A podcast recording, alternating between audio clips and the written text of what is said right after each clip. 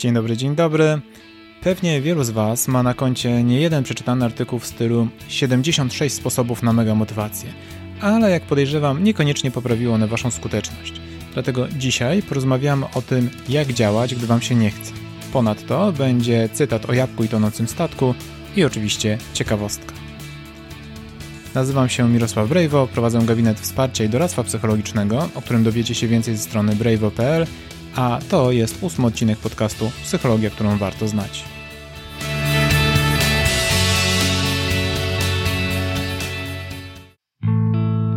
Rozdział pierwszy. Kwestia chęci i motywacji. Na dobry początek musimy ustalić, czym właściwie jest motywacja, a czym nie jest. Przyjmijmy więc, że motywacja jest to proces odpowiedzialny za uruchomienie, ukierunkowanie, podtrzymanie i zakończenie zadania. Jak pewnie zauważyliście, nie ma w tej definicji zbyt wiele o ekscytacji czy ochocie do robienia czegoś. I w naszych rozważaniach na temat tego, jak działać, kiedy nam się nie chce, jest to bardzo ważna wskazówka. Bo to, czy nam się chce, niekoniecznie musi mieć znaczenie. Bo owszem, zdarzają się nudne lub trudne zadania, ale mimo to przecież je realizujemy. Wyobraźcie sobie, że zepsuł się wam samochód 50 km od domu, do tego jeszcze w deszczowy dzień. Czy gdyby chwilę wcześniej ktoś was zapytał, czy macie może ochotę, żeby zmoknąć, naprawiając auto przy drodze, albo czy chcielibyście spędzić godzinę czekając na pomoc drogową, co byście odpowiedzieli? No, jak podejrzewam, nie bylibyście zachwyceni tym pomysłem. Tak jest moje nieśmiałe przypuszczenie. Ale kiedy pojawia się taka konieczność, to i tak to robicie, bo dochodzicie do wniosku, że to jest jedyne słuszne w tej sytuacji rozwiązanie. Dlatego, jak widzicie, jest to raczej kwestia tego, co w danym momencie w większym stopniu wzbudza naszą motywację i przekonuje nas do tego, żeby podjąć takie, a nie inne działanie, niż to, czy coś wydaje nam się bardzo ciekawe czy przyjemne. Chociaż oczywiście to też nie jest bez znaczenia. Pozwólcie, że w tym miejscu podkreślę jeszcze, że to nie jest odcinek o radzeniu sobie z depresją. Pewnie taki czasem się pojawi, natomiast e, to jest o tyle ważne, że część rzeczy, o których Wam opowiem, oczywiście może pomóc w walce z tą chorobą i zresztą wykorzystywane jest w procesach terapeutycznych, ale pamiętajcie, że depresja jest chorobą, którą należy profesjonalnie leczyć. A wracając do poszukiwania rozwiązań, dzięki którym łatwiej będzie Wam się działało, skupimy się na dwóch perspektywach. To znaczy, po pierwsze, na bieżących działaniach, czyli takie, które można zastosować tu i teraz, a następnie spojrzymy na sprawę też w nieco szerszej perspektywie, czyli porozmawiamy o pewnych przygotowaniach, które można podjąć, żeby w przyszłości ułatwić sobie radzenie z niechęcią do różnych działań, bo przecież wiemy, że takiej sytuacji będzie jeszcze wiele w Waszym życiu. Rozdział drugi. Działania bieżące i awaryjne. Jeśli chodzi o działanie na tu i teraz, zaczniemy od wiem bardzo oklepanego wątku, czyli planu, a dokładniej doprecyzowania, co właściwie mamy zrobić. Bo często jest tak, że odwlekamy jakieś działanie przez to, że po prostu obawiamy się go, tak? Czujemy lęk przed zmierzeniem się z wyzwaniem, myślimy, że sobie nie poradzimy, bo coś wydaje nam się zbyt skomplikowane albo niejasne. I po prostu rozpisanie danego zadania na konkretne rzeczy, które są do zrobienia, spowoduje, że przynajmniej ten pierwszy, najbliższy krok będzie się wydawał łatwiejszy. Tak? Powiedzmy, że musicie przygotować skomplikowane stustronicowe sprawozdanie. No, brzmi przytłaczająco, ale jak podzielicie to na kilka punktów, a jeśli te nadal będą zbyt wielkie, to podzielicie to na jeszcze mniejsze, to w końcu dojdziecie do takiego poziomu, że stwierdzicie, że wiecie konkretnie, co macie zrobić i że nie przekracza to waszych możliwości, a to wam ułatwi wzięcie się do pracy.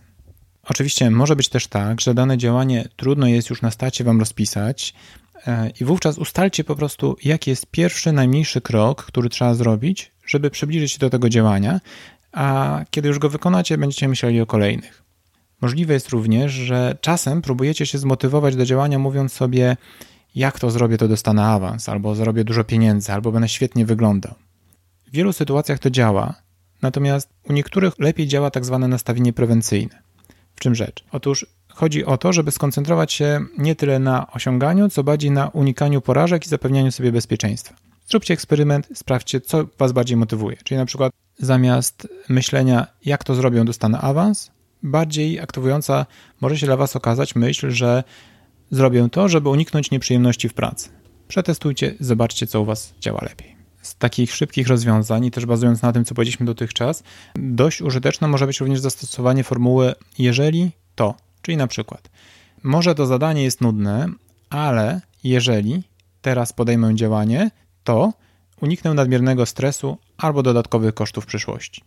Jak też sygnalizowałem już w pierwszym rozdziale, problem z motywacją bardzo często polega na tym, że zadajemy sobie złe pytanie. Pytamy, czy chce mi się to robić?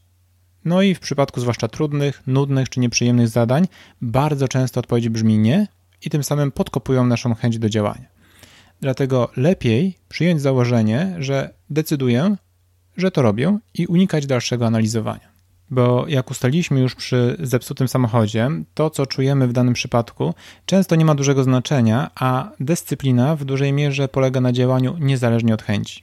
Bardzo często jest też tak, że odkładamy działanie, ponieważ jesteśmy zestresowani albo przytłoczeni przez zbyt wiele bodźców.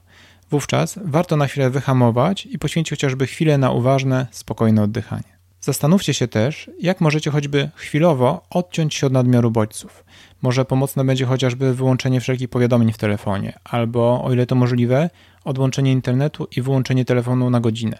Bo jak dobrze wiecie, łatwiej jest radzić sobie z trudnymi zadaniami w skupieniu, a o wiele trudniej, gdy wasza koncentracja jest rozbita na tysiące drobinek przedzielonych sprawdzeniem powiadomień, maili i rozproszeniem przez jakieś rozmowy. Kolejną rzeczą, którą możecie przetestować i sprawdzić, jak u Was zadziała, bo według badań jest to bardzo skuteczna metoda, jest to, uwaga, uwaga, zacząć. Wiem, spodziewaliście się czegoś bardziej kosmicznego, ale sprawdźcie. W czym rzecz? Jeżeli nie chce Wam się czegoś robić, spróbujcie zacząć. Może nawet nastawić odliczanie czasu na 5 minut i przez ten czas wykonujcie dane działanie. Jeśli 5 minut wydaje się, że to jest dla Was za dużo, zacznijcie od minuty.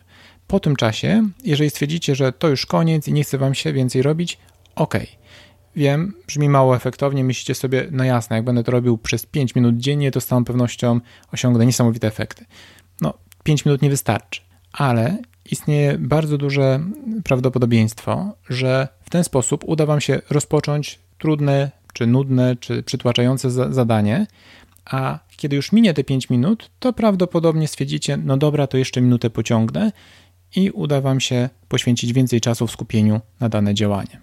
Oczywiście y, czas możecie zastąpić również konkretną, prostą czynnością. Na przykład, jeżeli macie coś do napisania, to chociażby ustalcie, że dobra, moim celem na ten moment jest to, żeby włączyć Worda czy inny program, którego używacie, zapisać nowy dokument i chociażby jedno zdanie z danej treści, jakiekolwiek, nie musi być pierwsze, jakiekolwiek zdanie, które jestem w stanie stworzyć. To jest drobiazg, ale spowoduje, że ten początek będzie już za wami. Podobnie, jeżeli chcecie na przykład biegać, to chociaż załóżcie, że celem jest ubranie stroju i wyjście przed dom. A później, jeżeli chcecie, możecie wrócić do domu. Ale oczywiście dobrze wiemy, że jak już wyjdziecie, no to raczej chociaż te 100 metrów przebiegniecie. I to już będzie dobry krok do przodu. Tą metodę dość dobrze obrazuje e, świetne rozpoczęcie odczytu noblowskiego przez Wisławę Szymborską, która stwierdziła, podobno w przemówieniu pierwsze zdanie jest zawsze najtrudniejsze a więc mam je już za sobą. Rozdział trzeci. Działania długofalowe. To teraz porozmawiajmy o działaniach, które są nieco bardziej rozłożone w czasie i wymagają trochę wysiłku, ale ułatwią Wam radzenie sobie z zadaniami, nawet gdy nie macie zbyt dużo chęci do ich robienia. Warto zwrócić na nie uwagę, szczególnie dlatego, że wiele osób je po prostu ignoruje, twierdząc, że wystarczy mi silna wola. Ta jednak jest nieco przereklamowana, ale to już historia na inny odcinek. Co do innych odcinków, e, w pierwszym odcinku podcastu opowiadałem Wam o złudzeniu planowania, o którym też dobrze byłoby pamiętać. Tak? Tam omówiłem ten temat szerzej, więc tylko w skrócie przypomnę, że jest to tendencja do niedoszacowywania czasu i innych zasobów, tak jak chociażby pieniądze, potrzebnych na realizację poszczególnych zadań. Gillowi Amelio, prezesowi firmy Apple w połowie lat 90., e, przypisuje się stwierdzenie, że Apple to tonący statek z dziurą na dnie, przez który wdziera się woda, a jego zadaniem jest to, żeby ten statek płynął prosto do celu. I mam poczucie, że wiele osób w swoim życiu kieruje się właśnie taką samą filozofią. Determinacja jest bardzo ważna, ale skupienie się na dotarciu do celu za wszelką cenę może spowodować paradoksalnie, że zatoniecie, nim wam się to uda. O czym mówię? Oczywiście o tym, że do efektywności potrzebna jest regeneracja. Zastanówcie się, czy nie jesteście po prostu przemęczeni, czy dbacie o sen, o ruch, zdrowie, odżywianie. E, czas, żeby pobyć w samotności i pomyśleć, a niekoniecznie, żeby wypełniać każdą chwilę pustki przeglądaniem internetu. To jest szczególnie ważne, gdy wiecie, że w najbliższym czasie czeka Was duże wyzwanie, a Wy musicie być dobrze przygotowani. Kolejna rzecz, która może pomóc, szczególnie osobom wykonującą pracę zdalną, jest stworzenie rutyny i harmonogramu dnia czyli takiego powtarzalnego systemu działań, typu wstajemy o 7, ogarniamy się, ubieramy strój taki, jak bralibyśmy do pracy i o 7.50 siadamy przed komputerem, a następnie pracujemy przez x czasu bez ciągłego podróżowania do lodówki. Wprowadzenie takich powtarzalnych działań spowoduje, że po pierwsze nie będziecie musieli co chwilę decydować, co teraz robić, a po drugie nie będzie miejsca na pytanie, czy wam się chce. Zresztą z rutynowych działań korzysta wielu zawodowych sportowców, m.in. Michael Phelps, czyli zdobywca 23 złotych medali olimpijskich w pływaniu, który słynął z tego, że przed każdymi zawodami rozgrzewa się w podobny sposób i słucha dokładnie tej samej listy piosenek, ponieważ pozwala to na wejście w odpowiedni rytm pracy. I wiem, że rutyna nie ma zbyt dobrej sławy, bo kojarzy się z zabijaniem spontaniczności nudą ale dzięki niej możecie mniej się rozpraszać, szybciej rozpoczynać działanie i w efekcie mieć więcej czasu na swoje spontaniczne aktywności. Kwestia rutyny i harmonogramów jest szczególnie istotna w momencie, gdy nie mamy zbyt dużej presji czasu. Jak podejrzewam, wielu z Was zauważyło, że gdy zbliżacie się do ostatecznego terminu realizacji jakiegoś zadania, to nagle Wasza efektywność sięga wyżyn i w jeden dzień potraficie zrobić więcej niż przez dwa tygodnie. Tyle tylko, że wiele ważnych działań nie ma terminu realizacji, tak jak chociażby dbanie o siebie czy rozwój własnej działalności. Tam zwykle nie ma żadnego z góry ustalonego deadline'u, a to powoduje, że presja czasu się nie pojawia. I szczególnie wtedy cenne będzie skupienie się na procesie i na działaniu zgodnie z planem, czyli na tym, żeby na przykład dzień w dzień cierpliwie realizować zaplanowane zadania, choć można oczywiście to trochę wzmocnić, ustalając sobie samemu jakiś termin typu do tego dnia muszę przebiec 5 km poniżej 25 minut. Pewną użyteczną odmianą rutynowych działań, e, choć w nieco większej skali, może być też zadeklarowanie, nazwijmy to, okresu próbnego. Czyli trzymając się celu 5 km, nawet jeżeli go ustalicie, zamiast się na nim skupiać, moglibyście założyć, że będziecie biegać w każdy poniedziałek, środę i piątek i sprawdzicie, jaki dacie radę zrobić postęp w tym czasie ponieważ w przypadku wielu aktywności taki manewr pozwoli Wam się przestawić z motywacji zewnętrznej, czyli takiej, która jest związana z karami, nagrodami, na wewnętrzną. Tutaj przykładem jest chociażby wspomniana chęć sprawdzenia się. I sprawdza się ona lepiej, szczególnie w działaniach wymagających większej aktywności poznawczej, jak tworzenie nowych pomysłów.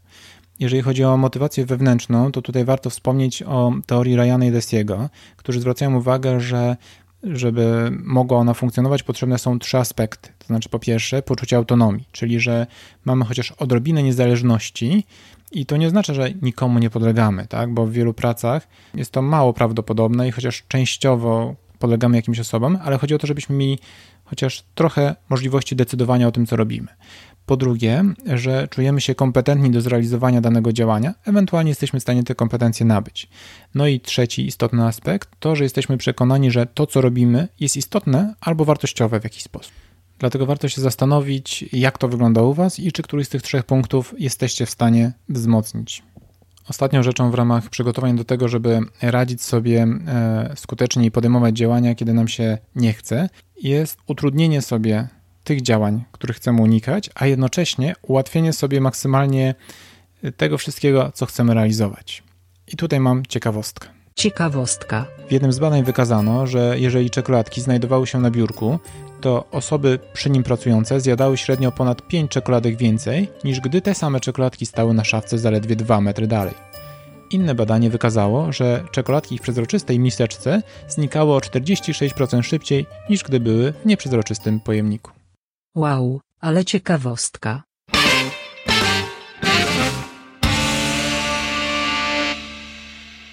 Czyli na przykład, jeżeli nasz plan zakłada, żeby rano usiąść do przygotowywania jakiegoś raportu, to może warto ten dokument już dzień wcześniej włączyć, tak że jak otworzymy dokument, to żeby od razu on już tam był.